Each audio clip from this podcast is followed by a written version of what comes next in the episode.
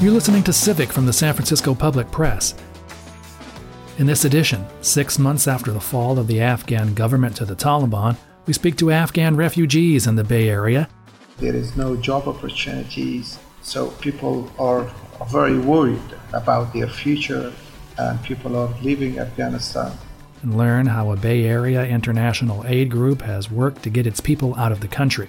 I was not equipped to handle the volume, the unprecedented foreign policy that I had to instantly understand in order to navigate through this maze. I'm Max Pringle, sitting in for Laura Wenus. This is Civic.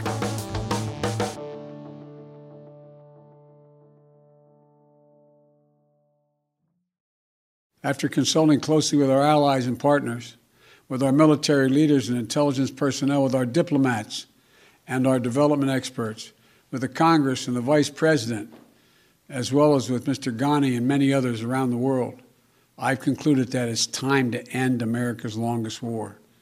It's time for American troops to come home. Well, as we've reported, foreign countries are scrambling to evacuate their nationals, including diplomatic staff, from Afghanistan.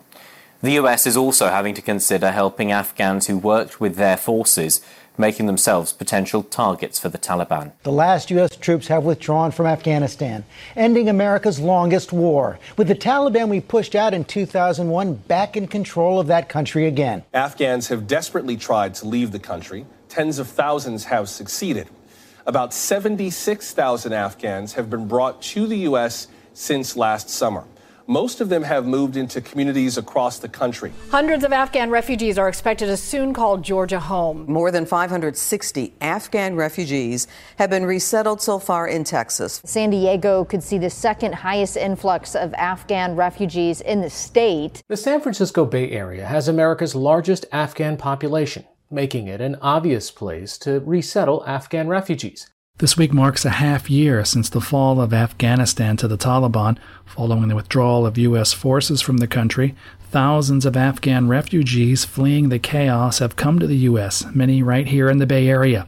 Today we speak with Heidi Kuhn, founder and CEO of San Rafael based Roots of Peace. It's a nonprofit working to remove landmines in Afghanistan and other war torn countries and convert the recovered land to agriculture. President Ashraf Ghani says that he wants Afghanistan to be an exporting machine and believes the San Rafael based charity Roots of Peace is helping to provide the tools to be a game changer for his country with the help of U.S. aid. That's a clip from a recent ABC 7 report on Roots of Peace's work in Afghanistan during the administration of former Afghan President Ashraf Ghani.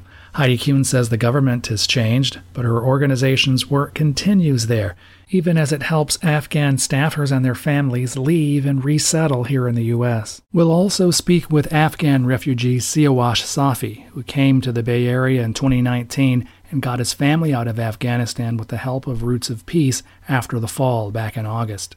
When I talk to my families and friends who are uh, left behind in Afghanistan, they say if you compare it like security wise, so the security is now good compared to the previous government. And they say that the theft uh, and other crime rate is very low compared to the previous government. But one, I can say that uh, there is uh, no money and no food. So in the current regime, or I can say it in Taliban regime, so people uh, they don't have anything to eat, and people are uh, sleeping empty stomach. So there is no job opportunities. So people are very worried about their future and people are leaving Afghanistan.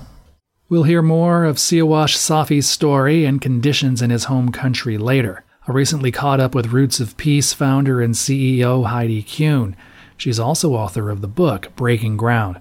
We started by discussing her work in Afghanistan before and after the Taliban takeover. Well, over the past 20 years since Roots of Peace began our Mines to Vines initiative in Afghanistan, we have removed hundreds of thousands of landmines, but most importantly, we've planted over 6 million fruit trees in all 34 provinces. And the interview that we had with President Ashraf Ghani, the past president of Afghanistan, he said on camera that Roots of Peace had contributed over 2% to the GDP of the nation. Now, that's not bad for a mom's idea in the backyard of a Marin County home. But we can do so much better. I think if the world realizes that Afghanistan, again, was once dubbed the Garden of Central Asia, and if we're going to bring peace back to the people today, where 97% of the population is jobless because of the pullout on the 15th of August, you know, the embassies aren't there, the majority of businesses are closed, the banking systems, the obstacles we have just gone through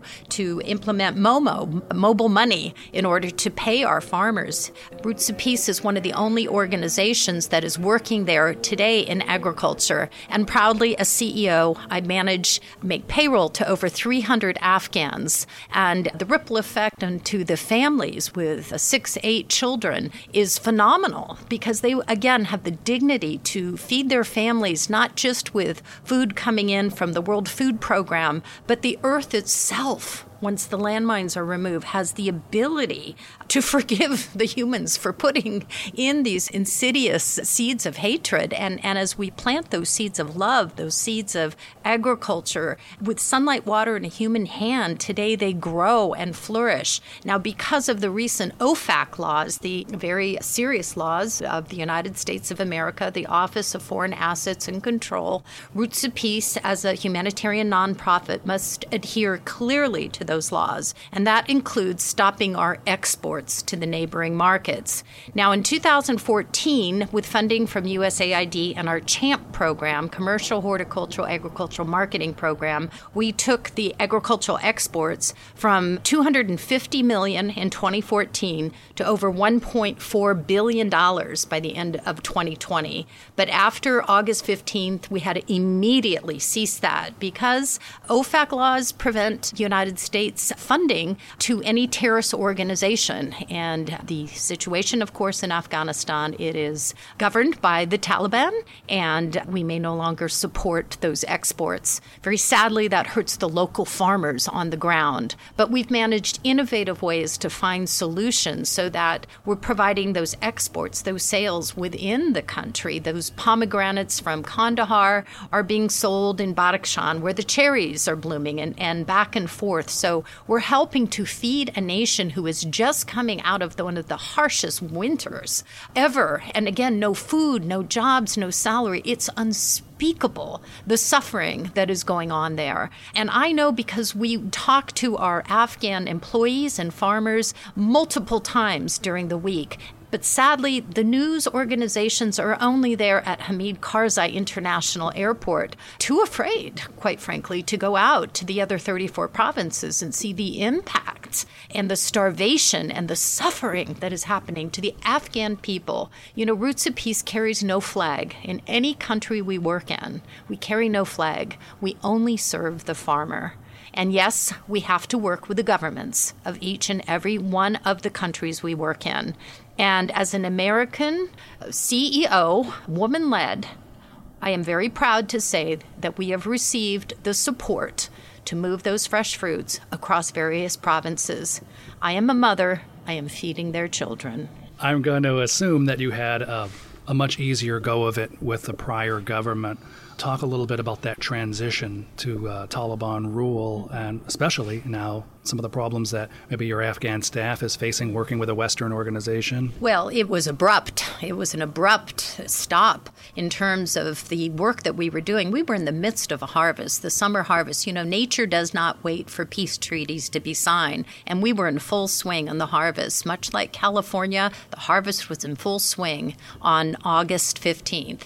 And all that changed when nobody believed that within 11 days the Taliban would take over the entire country. So we had to pivot and pivot very, very quickly. We learned to fill out P1, P2 forms, SIVs, and the volume of what our entire staff, headquartered in Little San Rafael, California, was doing to impact the nation was tireless efforts. And I so applaud my entire staff. You know, we had many, many nights that we watched the sunrise in our backyard. And w- when we realized we couldn't get enough done on the difference in time zones, 12 hours later, my husband and I flew to Istanbul, Turkey. And the last eight days of August, we set up really, I don't want to call it a war room, it really was a peace room, but just as aggressively fighting to get the manifest lists of those most at risk Roots of Peace employees and their families out of the south gate of the Hamid Karzai International Airport.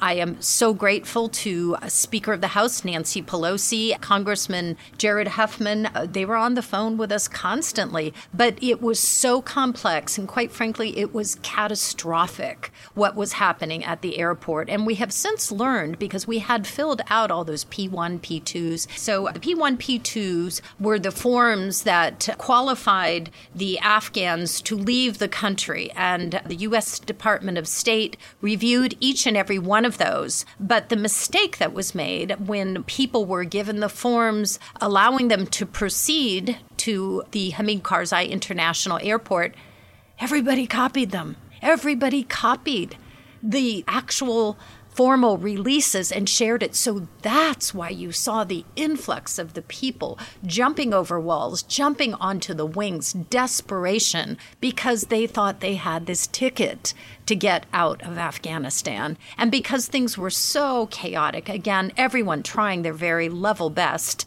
But in Washington, D.C., who had the experience to even know or think the foresight that these could be forged and copied and shared with their neighbors and their cousins and, and come on down, we can get out, here's the paperwork. So that was one of the things that 2020 vision, looking backwards, that we were running against the wind on that. But I had a manifest list of 76 Afghans. And very proudly and with lots of hard work, we've been able to get three of those families out. An additional boxer out of Fighting for Peace, a professional boxer. He is now over at the call the lily pad. Those are the bases where when they're flown out of Kabul, the lily pads are established in Istanbul, Turkey, and Islamabad, Pakistan, and I flew to Doha, Qatar in late October October to help get father, mother, and their six children out. They had tried several times to evacuate at the airport.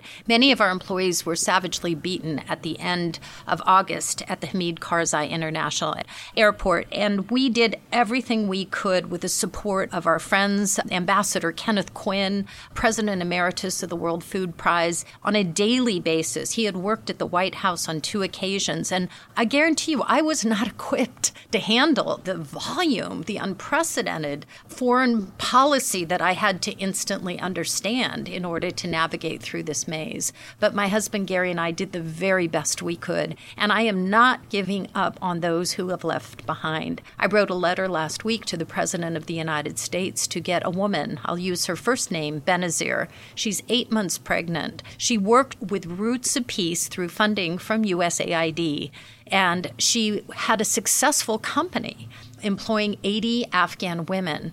She's eight months pregnant and she's Hazara, which is the ethnic minority that is being hunted by the Taliban. I will do everything I can as a mother, as a grandmother, and as a human being to get her safely out of Afghanistan so that the first breath of that child is one of freedom you were mentioning some of the bureaucratic hurdles that you had to go through as an organization, but these individuals left behind there, are you hearing from them like on a uh, daily, weekly basis about the difficulty it is filling out all the forms in a, in a language that maybe that's not their own? I, every day of my life, receive dozens and dozens of pleas for people pleading for their life, living in fear and desperation. The fear of what the Taliban did 25 years ago to their families. The only power that I have right now is to empower them with a shovel and not a sword, to give them jobs and dignity, to feed their families.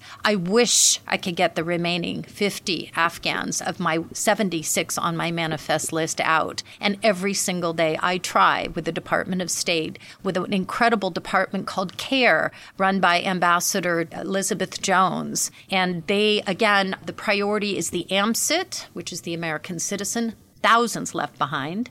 Green card holders, thousands left behind. And beneath that is the SIV, the special immigration visa, and P1, P2 beneath that. The P1, P2s go to the lily pads and they live in refugee camps for perhaps years until the paperwork is able to be completed, allowing them to leave.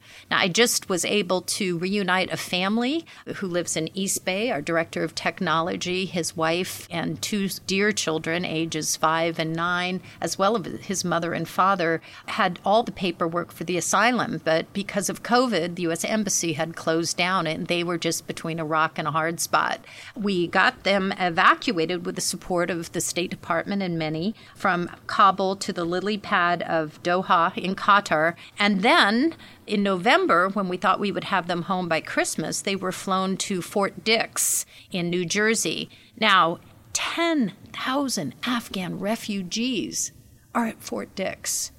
And as the COVID Omicron accelerated, the people who were taking care of the refugees couldn't even go on base in mid and late December. So it was just at the end of January that I was able finally to go to San Francisco International Airport. I can't tell you what a great feeling that was to see that family reunited because sometimes in this job you feel like you're running against the wind. And if you didn't feel that for the past 20 years with the war on terrorism and what we've been dealing with in cultivating peace through agriculture, the monkey wrench that was thrown in front of us without any experience how to handle it was the August 15th, and that was the fall of Kabul.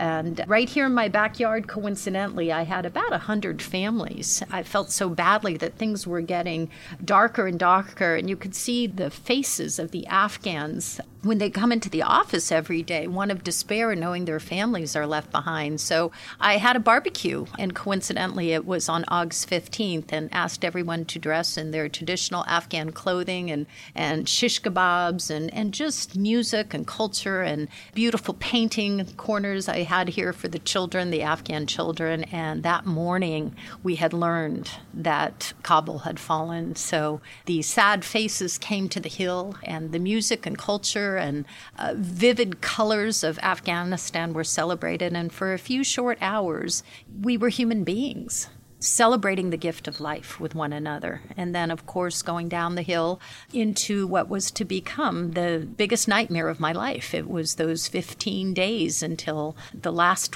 wheels were up and the war was over, the longest war in the United States of America. But we did our battleground best in Istanbul, Turkey, for those eight days to get as many as our Afghans out safely we had two runs to the airport with our manifest list 76 people on the bus. The first evacuation was on the 27th of August, and it took 10 hours in the hot sun for these buses, were, were just tin cans and targets for what was happening there. It was just a few days after the 13 Marines were tragically killed, along with the hundreds of Afghans who were also killed with that suicide bomb. So that moment we realized we were probably looking back just a little too late.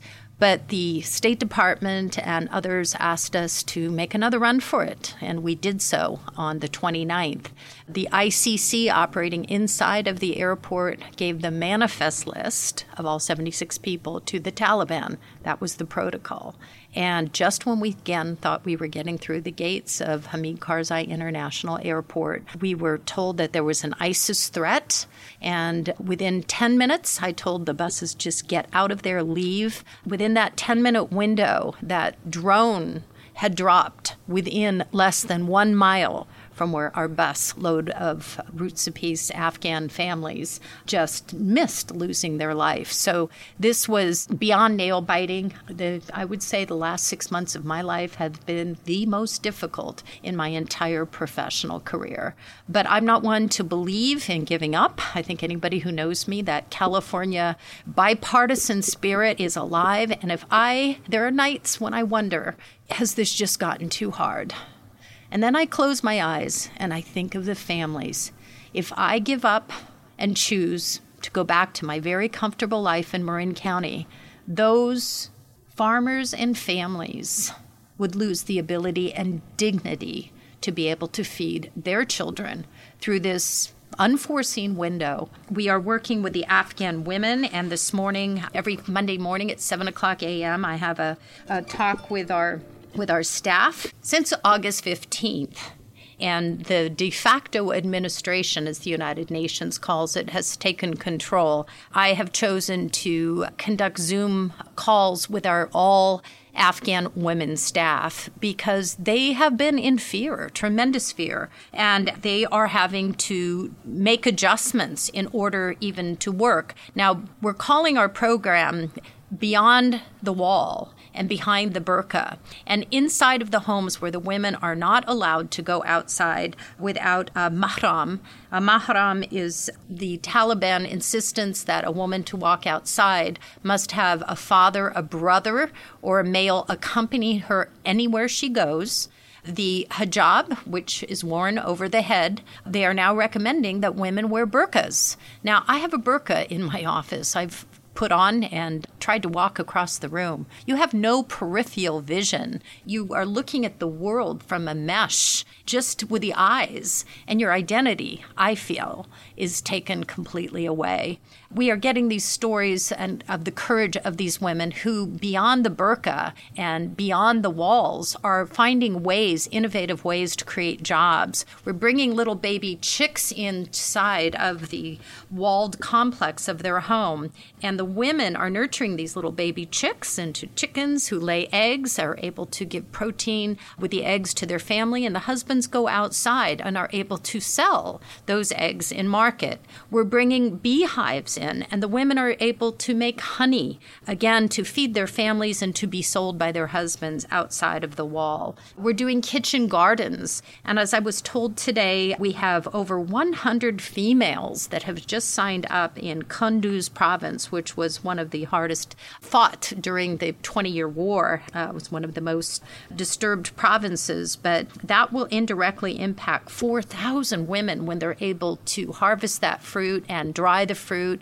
and put it in processing centers. So Uh, it was so encouraging to hear the innovation on how our Roots of Peace Afghan women are finding alternatives to the many challenges. You know, I'm born and raised here in Marin County, and when I go to the grocery store and people are upset they don't have the brand of mustard that they were looking for, it's hard to dance between the, both of those worlds and to realize how much we are blessed with. And as my grandmother McNear always taught me, to whom much has been given, much is expected. Heidi Kuhn, founder and CEO of Roots of Peace, thank you so much. I really appreciate your time today. Thank you. This is Civic. I'm Max Pringle in for Laura Wenus. I visited with Afghan refugee Siawash Safi over Zencastr to discuss his and his family's story and their life now in the Bay Area. I had previously worked with international forces and organizations, including uh, United Nations uh, Development Program, demining, and also disarmament uh, programs in Afghanistan. You were still doing this kind of work when the withdrawal of, of NATO forces happened? Actually, I uh, left Afghanistan in February 2019. Before that, I was working uh, with United Nations as a IT technician. I was not actually in Afghanistan when Taliban captured uh, Kabul. Okay, but you had been working in Afghanistan under the previous government, right? Yes, I worked from 2005 up to 2019. What would you say were the big differences? Do you think, I'm just talking to people who had been your colleagues who were still there, what would you say was the big difference between the previous government and working under the Taliban? When I talk to my families and friends who are uh, left behind in Afghanistan, they say if you compare it like security wise, so the security is now good compared to the previous government. And they say that the theft and other crime rate is very low compared to the previous government. But one, I can say that uh, there is uh, no money and no food. So in the current regime, or I can say in Taliban regime, so people uh, don't have anything to eat, and people are uh, sleeping empty stomach. So there is no job opportunities. So people are very worried about their future, and people are leaving Afghanistan. So in previous government, uh, so we had job opportunities, we had freedom of speech. Out. So the thing was that we didn't have security when I was there. So I was worried that someday I will lose my my life. Uh, like every day we had explosions, suicide attacks on government buildings. They were targeting uh, non-profit organizations and also United Nations uh, employees. Uh, so now in current regime, uh, we don't have those problems. Like security is good, and there is no theft, there is no crime. Actually, there is, but it's very low if you compare it to previous government. I can say that the current government is, uh, if you compare it uh, with like insecurity issues, so it's much better than than previous government. When it comes to the economy, so that government was better than this with this current government, they're very suspicious of, from what I hear from reports, they're suspicious of Western organizations that are there, like the United Nations or any NGOs, and of Afghans who've worked with those organizations. Is that true? Somehow, like in the past, uh, they were suspicious. So, whoever worked with non-profit organizations, they, they were uh, thinking that they are spies or they are infidels. Uh, even they were targeting non-profit organizations employees. So now, uh, since they announced mercy for everyone, so right now we have I have never heard from my friends like uh, they are working with non-profit organizations. We have our office in Afghanistan. Uh, Roots of Peace is working there. So we don't have such a problem. I, I have never heard. If it exists, I, I can't say anything. Tell me a little bit about the story about how you came to, to leave your country and come here, and how your family also got out of Afghanistan and came here. I was uh, granted asylum in the United States on February uh, 2019. So I had my visa, tourist visa. I came to visit my family then I changed my mind and I stayed here, and uh, because I knew that there are risks, uh, and uh, I was getting kind of threats there. So I stayed here, like it was three years ago. So my family was there. Then I applied for my family, and it took me like three years to get them out and bring them to the U.S. You say you arrived in 2019. When did they arrive? They arrived on December 15, 2021, like two months ago, two to three months ago. Oh, so very recently. Yeah, they recently arrived. Actually, they were evacuated. They were evacuated by the American military, or they were evacuated by the support of uh, Heidi Kuhn, the founder and CEO of uh, Roots of Peace, and by the help of uh, Department of States. Oh, okay. So because you had had a, a, working relationship with Heidi's organization, she helped them to get out. Correct. Yeah, I'm working from last year with uh, Heidi Kuhn uh, for Roots of Peace, and, and I'm very grateful. She's doing a great job for Afghanistan, and uh, she managed uh, to evacuate my family, and she's trying to evacuate those who are stuck in Afghanistan. We have another 75 employees that she's trying to evacuate them to the US. Do you have family or, or, close friends back in Afghanistan that you're still concerned about and worried for? Yes, I do have my brother uh, left behind, so he is alone there. My sister, uh, she has five daughters and one son. She is there in Afghanistan. And have you been able to be in contact with them? Yes, I'm in touch with them. We are talking uh, every day, and uh, they're uh, fine so far. Tell me a little bit about the transition for you. You've been here a few years, but I imagine it's a different culture. And it's a new country. Talk a little bit about the transition for you and your family to the U.S. here in the Bay Area. Although it's uh, challenging, you know, to adjust in a new country or society, but we are trying hard to overcome these challenges which is in front of us. Max, it's not easy to leave your country where you grow up, where you born and grow up and start a new life. Like we came all the way seven, it's like uh, 7,500 miles from Afghanistan to California. Right. So it's challenging, but we are trying our best, you know, to overcome these challenges. I know that it's easier for children to make adjustments and they're very flexible on these things. Tell me a little bit about how they're adjusting or have they started school yet? Oh, yeah. My children started this week. They have started school this week and they are very excited and happy and uh, they are trying to learn English and they are trying to make friends. So sometimes, yeah, they, they say, I want to go back to my country. right, right. Especially my son, you know, he had too many friends there. How do you think Americans could understand your country better? America, like one side, we have people, so people are the same. Like if it's there in Afghanistan or here, it's all about the governments. So I can say that Americans should understand that whatever is uh, going or happening right now in Afghanistan, they have some kind of or part of responsibilities, especially towards the women and children right now because they're really suffering in Afghanistan. They don't have food to eat. They don't have like they're not feeling secure even. They don't have food security, I can say.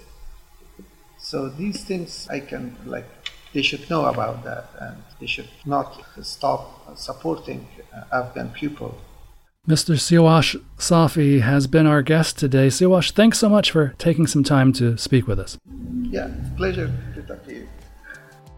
You've been listening to Civic. I'm Max Pringle, filling in for Laura Wenus. Civic is produced by KSFP LP, a project of the San Francisco Public Press. Our team includes Civic host Laura Wenus, producer Leanna Wilcox, and contributor Mel Baker, who's also programming director for KSFP. Our theme music is by John Dillon.